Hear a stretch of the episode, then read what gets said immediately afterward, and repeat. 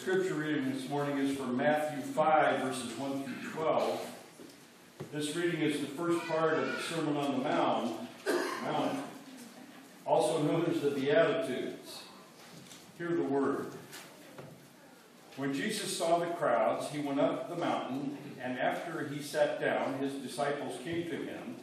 Then he began to speak and taught them, saying, Blessed are the poor in spirit, for theirs is the kingdom of heaven. Blessed are those who mourn, for they will be comforted. Blessed are the meek, for they will inherit the earth. Blessed are those who hunger and thirst for righteousness, for they will be filled. Blessed are the merciful, for they will receive mercy. Blessed are the pure in heart, for they will see God. Blessed are the peacemakers, for they will be called children of God. Blessed are those who are persecuted for righteousness' sake, for theirs is the kingdom of heaven. Blessed are you when people revile you and persecute you and utter all kinds of evil against you falsely on my account. Rejoice and be glad, for your reward is great in heaven. For in the same way they persecuted the prophets who were before you. The Word of God.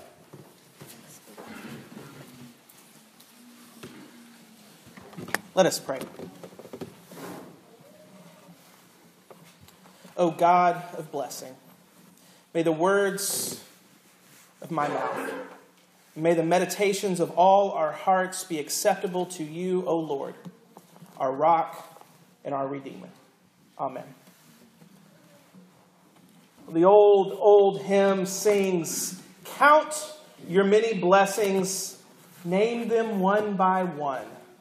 And we have a lot of blessings to be thankful for this time of year here in the beautiful state of Iowa. This wonderful autumn weather, the bountiful harvest, the cacophony of fall colors.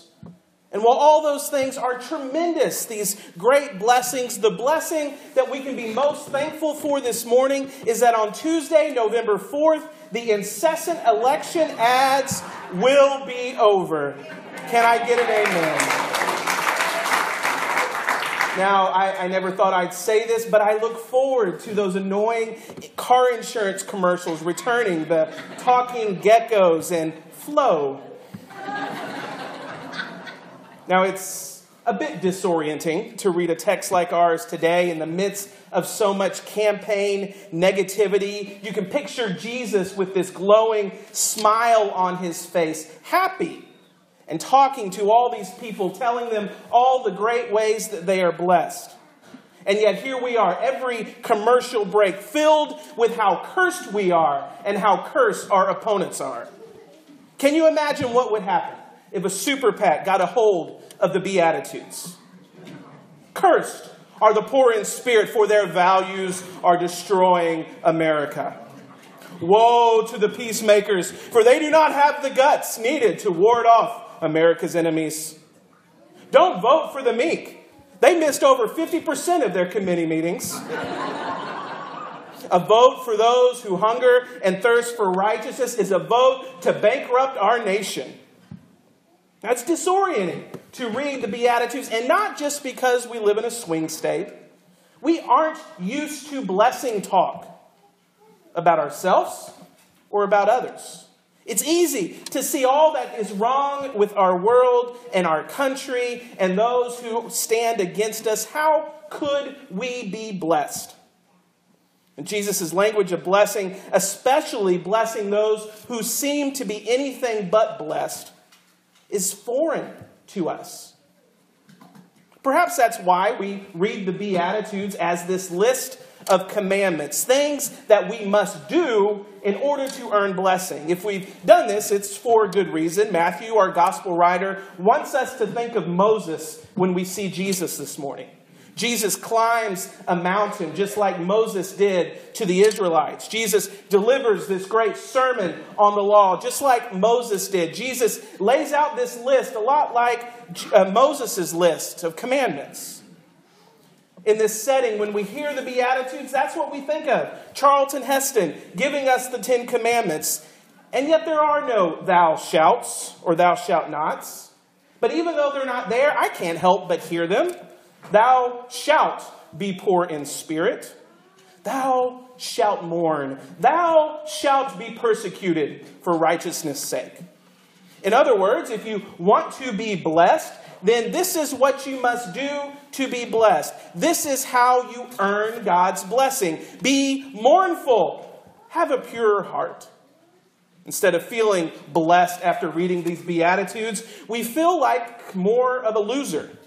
Because, well, I really could be more meek, whatever that means. And am I poor in spirit enough? I'd rather avoid persecution, but Jesus says I should look for it, seek it out. Well, go back with me if you can. Back to your fourth or fifth grade English class, way, way back for some of you. and way back there, maybe you remember learning about sentence moods in the English language. There are three basic moods that most sentences fall under the indicative, the imperative, and the subjunctive. Now, do you remember the difference, right? Well, for those of you who had to travel further back than most of us, let me remind you. Indicative sentences, these are statements of fact, like Des Moines is the capital of Iowa. The Stanleys will be cold this winter. Facts. Indicative sentences are also questions. Has Marty had her baby yet? No.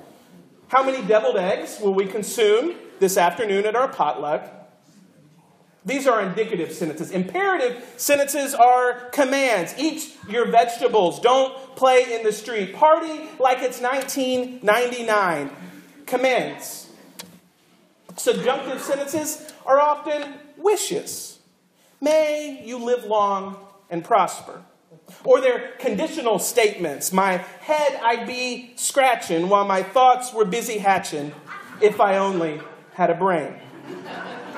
conditional statements. So, with that English review, I give you a pop quiz. What mood are the Beatitudes? Are they indicative, imperative, or subjunctive. Now, I know they're in English this morning, but they were originally written in Greek, but Greek has the same moods. And Greek is very clear. The way it is written, you can tell which mood it is. So, what is Jesus saying? Is he giving us an imperative statement? Be mournful, thou shalt be pure in heart. Or are they subjunctive statements? If you were meek, then you would be blessed and inherit the earth. Or the last, indicative. Statements of fact. You who are mournful right now, you're blessed. The peacemakers are blessed people.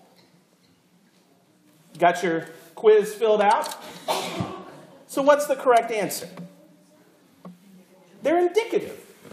Statements of fact. This is not how I read them, but this is how they are written. Now, other than a helpful review of the English language, what's the point? Well, the point is, Jesus is not laying out conditions for blessing.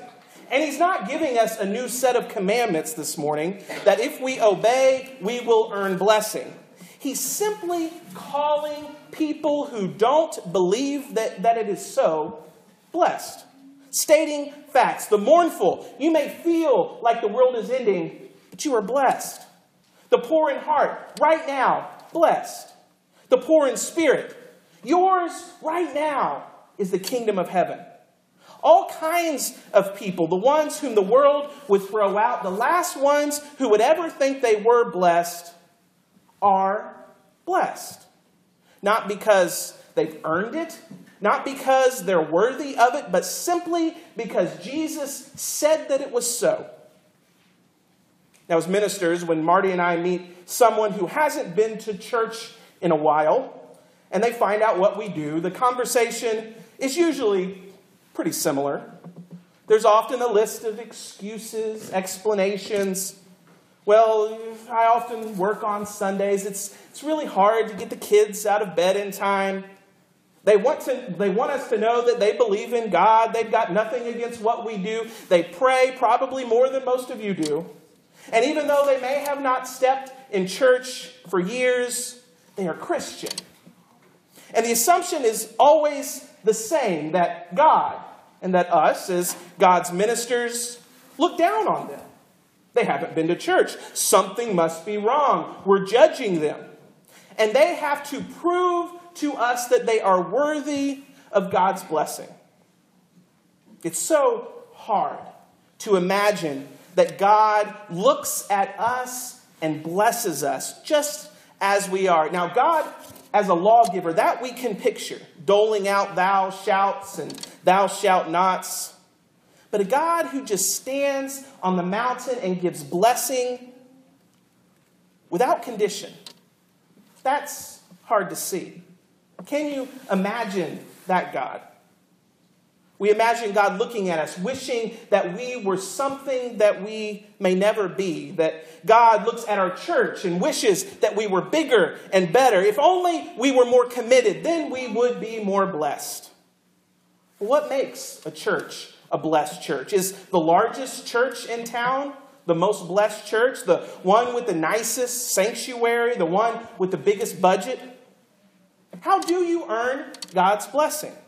Go to church every Sunday, tithe regularly, serve others? And then Jesus stands up on the mountain and preaches this sermon. He has good news for us today. Those of you who spend your life mourning, you are blessed. You who are poor in spirit, who haven't made it to worship in years, you are blessed.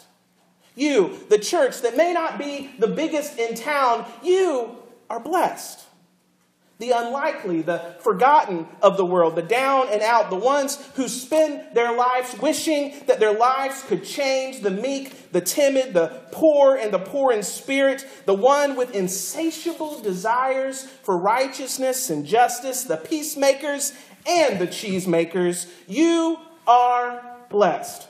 Monty Python reference. And if you didn't get it, you're blessed. God is with you.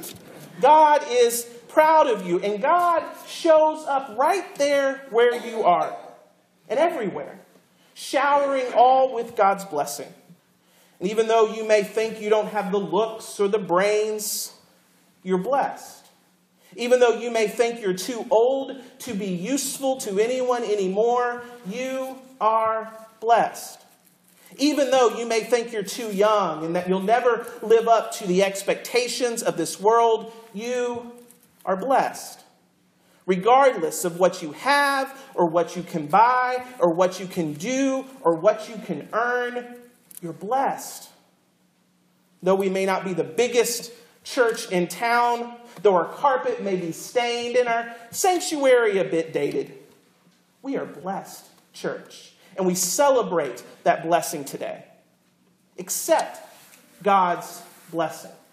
Accept God's love. It is so hard because everything in our world tells us something different. But know this you, as you are, we are the beautiful people of God. God created us, God delights in us. God is not disappointed with us, God is not cursing us. God stands before us this morning with a grin on God's face. God loves us. And God says, Bless you, church. Bless you. Believe that good news. The song we're about to sing says, Give thanks.